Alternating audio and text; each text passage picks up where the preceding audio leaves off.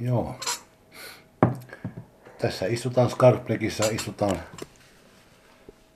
meidän keittiössä. Nimeni on Orvo Grönfors ja olen asunut täällä Ruotsissa. Taitaa tulla 43 vuotta. 76 tultiin Ruotsiin sieltä Pohjois-Karjalasta, kivenpyörittäjän kylästä Juukasta. Et se on kartalla siellä monien, monien elokuvien aiheena ollut simpauttaja yksi, jos ihmiset haluavat katsoa, mistä Orvo on kotoisin, niin voivat käydä katsomassa simpauttaja elokuvaan.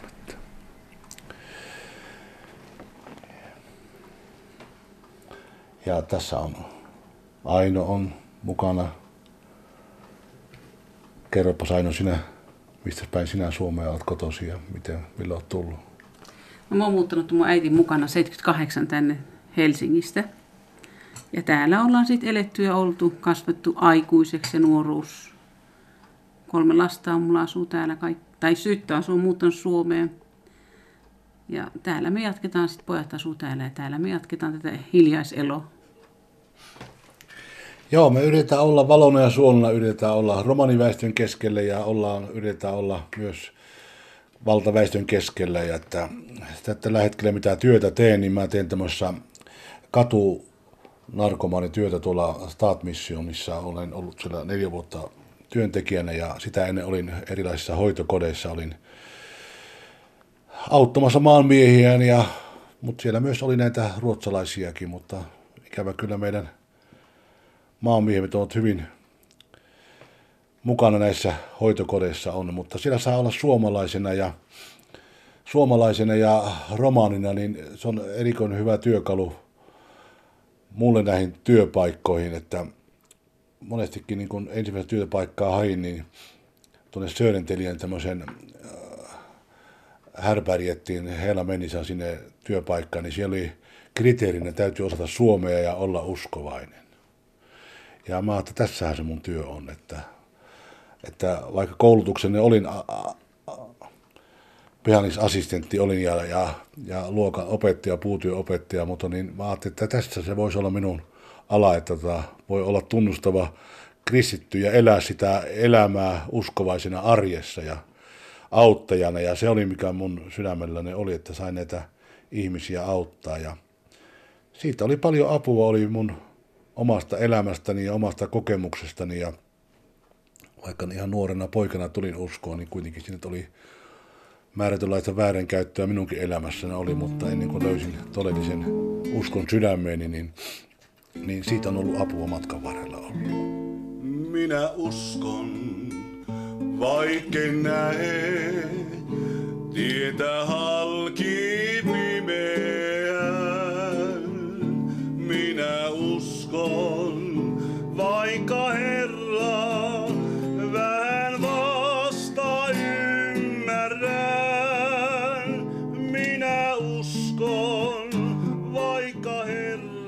Erikoisesti just näille suomea puhuville miehille, että monesti saanut istua niiden vierillä ja kuunnella. En ole ollut lähetyssaarneena siellä, vaan todella olen ollut heille ystävänä ja olkapään ojentajana ihan siellä arjessa, että nämä miehet on saaneet vuodottaa niitä elämänsä tuntoja ja tuskia siellä jollekin, joka on voinut kuulla heitä ja ovat todenneet, että on ollut ymmärrystä. Ja semmoisena minä olen tahtonut olla siellä näissä erilaisissa työpaikoissa, missä on ollut. Että. Ja olenhan ollut tällainen muurin murtajana niin erilaisissa sosiaalitoiminnoissa ja erilaisissa yhteiskunnallisissa asioissa, kouluissa ja kansankorkeakouluissa ollut siellä sellainen öljynä siellä kodin ja koulun välillä ja että lapset on päässyt kouluun, että olen ihan sieltä ihan juuritasolta asti nähnyt, mikä on tämä suomalainen koulutus täällä on mennyt, suomalaisia luokkia, siellä olen ollut mukana, ruotsalaisissa luokissa olen ollut mukana, että olen saanut olla sellainen, koen ainakin, että arjessa olen saanut olla valona ja suolana pimeänä maailman keskellä. Tällä hetkellä mä teen tuolla kaupungin keskustassa Flemiskaattenilla on silloin sellainen Stat Mission Center ja siellä käy noin kadun miehiä sanotaan näitä 50 sataan kappaleeseen käy päivittäin. Ne aamulla kahdeksan aikaan tulevat, siellä ovat jonossa ja ne on yön kulkeneet kadulla. Ja osa on tietenkin ollut jossakin vandarahemmeleissä, jossa näissä asuntoloissa saattavat olla, mutta sinne ei pääse vain, jotka on, pystyvät todistamaan, että he on kodittomia. Vain kodittomat on niin sinne, mihin missä mä olen. Ja meillä on kuitenkin aika kova seulanta siinä, että kun monet ihmiset haluaa käyttää näitä ilmaispaikkoja hyväksi, niin sinne tahtoo tulla semmoisiakin uusrikkaita, jotka todella ovat, mutta tekeytyvät köyhiksi. Ikävä kyllä.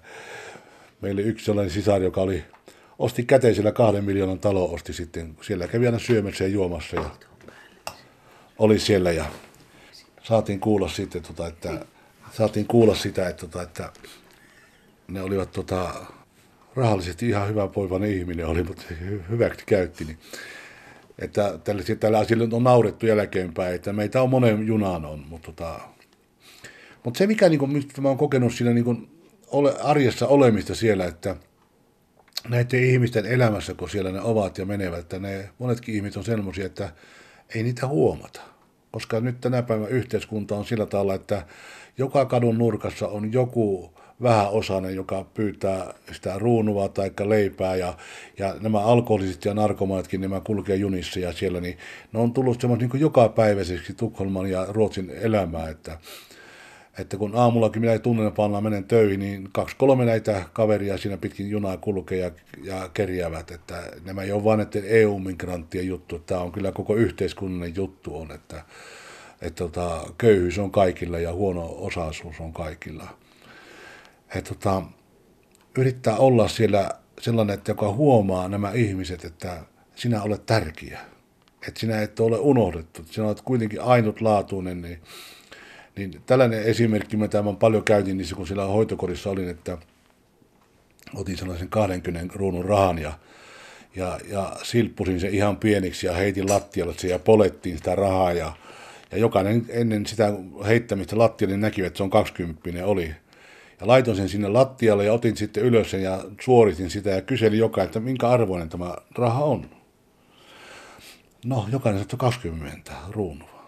Mä että no, tämä arvo ei ole vähentynyt, vaikka tämä on käytössä vähän rähjääntynyt, niin sinunkin elämäsi, niin se ei ole ollenkaan rähjääntynyt. Vaikka sun käytössä rähjääntynyt, niin se on yhtä arvoa, kuin silloin, kun sinä sen olit tuhoamassa sillä väärinkäytöksellä. Että se elämä, mikä sinussa on ollut, niin se on ainutlaatuista. Ja tätä elämää me nyt janotaan ja editään ylös, että sinä pääsit taas jälleen oikealle tielle sillä tavalla, että ainakin jos ei mitään muuta, niin raittiin sen elämään ja olemaan ihminen ihmisten kanssa. Niin kuin aloitin äsken kertomista, niin mun päiväni alkaa sillä, että aamulla menemme sinne ja kokoonnumme työntekijöinä ja kerromme ja katsomme tietokoneelta, että kellä mitäkin keskusteluja on kenen kanssa, jotka on varannut jotakin aikaa, onko sosiaaliin menova, täytyykö mennä jonnekin toimistoihin avuksi tai olla siellä heidän kanssaan niin kuin, olla suuna. Monta kertaa sekin riittää, että olet läsnä vain, että olet tukemassa heitä siinä, että kun he keskustelevat näiden erilaisten myndiheiden kanssa, niin täytyy niin kuin olla siinä mukana. Ja, ja sitten tota, se kun on selvä, niin silloin jokainen tietää ohjelmassa. Meitä on noin 8-10 työ, työntekijää päivällä siinä, että jokaisella oma hommansa on. Joku on suihkussa siinä suihkun vartijana, että katsoo, että saavat kaverit puhtaita sukkia ja, ja näitä hygienia-artikkeleita ja toinen porukka on sitten siinä, on pyykkituva hommassa, että saavat pessä pyykkiä siinä ja ja, tota, ja sitten samalla jaetaan vaatteita niille kenkiä ja sukkia ja, ja mitä on sitten saatukin. Ihmiset, mitkä on lahjoittunut, niin me niitä annetaan suoraan sitten niille heille takkia ja hanskoja ja kaikkia näitä tarvikkeita. Että Tähän se niin kuin melkein päivittäin niin kuin menee, mutta siinä avautuu niitä keskusteluja. Siinä on joku kaveri, joka haluaa vaan keskustella, ei halua mitään kampetta, ei mitään muuta kuin ollaan vaan, ollaan vaan. Ja siinä täytyisi olla niin kuulevana korvana, että et ole suuna vaan korvana. Jumala on luonut meille kaksi korvaa ja yhden suun, että silläkin joku tarkoitus on, että on, täytyisi olla kuulijana, että vähemmän puhujana. Että, ja tällä, tämmöinen, tämmöinen tämä päivä on, että sitten yhdennestä aikaa on meillä ruoka, joka tarjotaan niille ruoka, ja sittenkin sitä ennen meillä on ollut tällainen aamiainen, mikä ne tarjotaan, kun aamulla tulee, niin on lämmintä puurovaa ja usein minä keittelen kananmunia ja puurovaa sinne pojille. Että, tota, ja, että tota, kun tahan olla aina aikaisemmin siellä, niin se kun kerkiä, niin laittaa puurokattilan kiehumaan siellä. Mutta yhdestä aikaa on kuitenkin ruoka ja siinä syöpy noin sata miestä käy syömässä ja tämä ei maksa mitään, on kaikki ilmasta siellä. Että ja, ja sitten iltapäivällä suljemme kolme aikaa ja taas kaverit lähtevät sitten sinne kylmään katuun. Mä oon monta kertaa ajatellut, kun on satanut tai paistunut tai on pakkan, että kuvitelepa minua, lähdepä tuosta, kun et tiedä, että mihin pääsi kallisat. Onko mikä puiston penkki, onko joku tällainen äh, varastohuone tai roskis, missä voi olla rauhassa sen yön, tai joku tuommoinen aseman vessa, mutta ethän niihin pääse kaikkiin sisälle. Sun täytyy niin oikeasti murtautua sinne, että jotakin tällä tehdä joku rikollisuus, että sä pääset jonnekin yöksi. Ja nyt näitä tilanteita on siellä monia monia, niin kyllä se panee ajattelemaan, kun sun pitää yö kävellä. Voit olla Arlanta lentokentällä tai juna-asemalla kävellä, kävellä, kävellä. Nyt on monetkin on näistä kavereista, niin reppu selässä, niin heti vahit tunnistaa ne, että jos se sattuu, se vähän kallistuu siinä, mutta se istua se saa, mutta se eikä saa nukkua ja ajetaan ulos sit sieltä. Ja taas uudestaan se menee jonkin muualle ja taas se istuu ja taas se voi kallistua unessa ja, ja se yö on niin katkonaista, että ei yhtään matkaa. Sitten osa näistä kavereista on, ajavat pitkiä matkoja linja-autolla Nortelien ja, ja sillä tavalla, että ne kulkevat sillä linja-autossa, siinä saa ainakin saavat torkkua rauhassa. Et tällainen on se mun arkipäivä on, että niin kuin työpäivä. Mutta sitten iltaa kohti, kun lähdetään menemään, niin mun työ jatkuu, sanotaan näin, että niin kuin seurakunnassa paljon mukana on tässä suomalaisessa Vinska Philadelphiassa, joka kokoontuu tuolla Röstranskaatilissa nyt näissä Venska Philadelphian tiloissa siellä on. Ja meitä on noin viitisen sataa, jotka kuuluvat suomalaisille. Tämä on tämä seurakunta on ollut 68 vuotta vanha. Että aika pitkän rupiaman tehnyt suomalaiseen, suomalaiseen niin ruotsalaisten suomalaisiin yhteis- Ruotsin suomalaisiin ihmisiä. Että siellä on paljon, monia sukupolvia, jotka on siellä mukana olleet. Ja mäkin olen kuunnut sinne 40-36 vuotta. Kuunnut siinä, että, ja siellä kuorossa on laulunut mukana ja sitten lauleskelen siellä ja yksikseni laule ja sitten porukalla lauletaan siinä ja ollaan niin kuin tuodaan sitä, jokainen tuo omasta, mitä voi tuoda, niin, niin tuodaan mukana sinne, että voidaan tällä visioon olla tekemässä yhteistyötä siellä seurakunnassakin. Minä uskon, vaikka itkun, tänään silmät sumentaa. Minä uskon. Monesti me ajatellaan sitä, että, tota, että me elämään kun eletään näin ikään, niin, niin me luulen, että me ollaan niin se yksin soutajia, ollaan vaan, että ei tässä kukaan ole mitään. Mutta niin minä omassa elämässäni huomannut, että on korkeampi voima, joka ohjaa mun elämääni. Ja aamusta, kun mä lähden, niin, niin, niin huokasin kuitenkin Jumalan puoleen, että Jumala ohjaa mun tietäni ja siunaa minun lapsiani ja, ja, ja tällaisen aamurukous. Ja sen mä tunnen ja koen, että Jumala on minun kanssani. Ja monta kertaa, niin kuin puhuin aikaisemmin, että sitäkin, että nyt että Jumala ole minun kanssani ja ohjaa minun kulkuani ja askeleitani niihin ihmisten luokse, jotka, jolle sinä haluat, että minä voin olla se valo ja se suola. Ja tota, voin yhden esimerkin kertoa siitä, tästä on 25 vuotta aikaa, kun oli sellainen kadunmies, joka huomasi elämässään, että Metporia Platsenne istui siellä ja, ja, ja tota, huomasi elämässään, että kuka ei huomaa minua missään vaiheessa elämää, niin vaikka hän heilu ja siinä kuin, niin kukaan ei huomannut, kaikki kävelivät hänestä ohi. Ja, ja siinä hän meni itsensä ja, ja tota, ymmärsi, että tämä ei voi tämä elämä jatkua tällä viisiin. Ja, ja, ja tämä, tämän miehen elämä on mua niin puhuttanut, että on toivova. Että ei ole toivottomuutta, että aina on toivoa, että ei niin vähän osasta eikä niin huonoa ole, että eikö Jumalan voisi lähettää sinne sanansaattajaa just tällaista miestä tai naista, joka kokee sydämessä, että niin kuin aamun rukouksessa rukoilee, että johdata minun jalkani jonkun luoksesta, voisin olla se elämän antaja tai elämän näyttäjä, että on muutakin elämässä ja sitä rakkaudellisuutta rakkautta tuolla ympäristöllä, sitä Kristus tuoksua.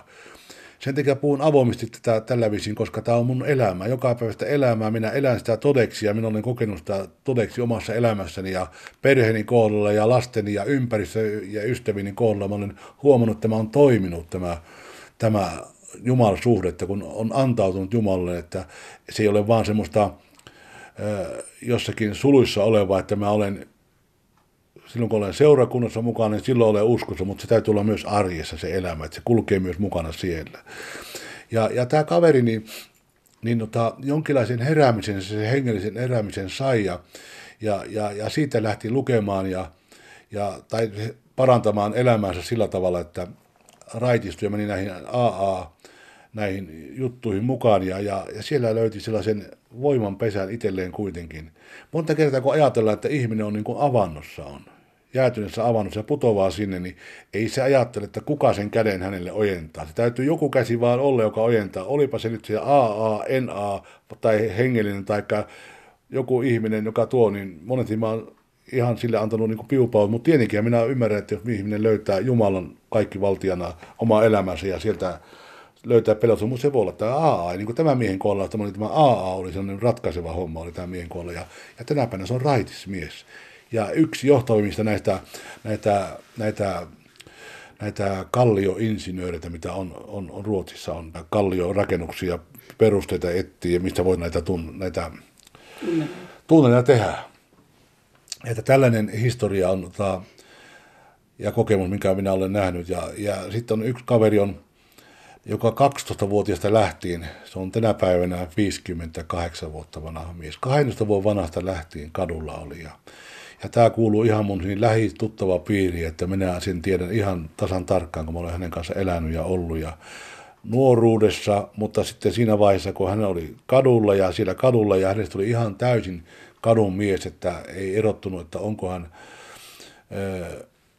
minkä maalainen iässä. Hän oli niin tummunut ja ahvettunut sitä, siitä kaikesta liasta ja sitä elämästä, mikä oli, niin se oli oikein leima lyöty siihen. Ja, ja, ja hänen kohdallaan, kun Jumala ilmestyi hänen kohdallaan, niin tänä päivänä hänellä on asunto, hänellä on kaikki hyvin.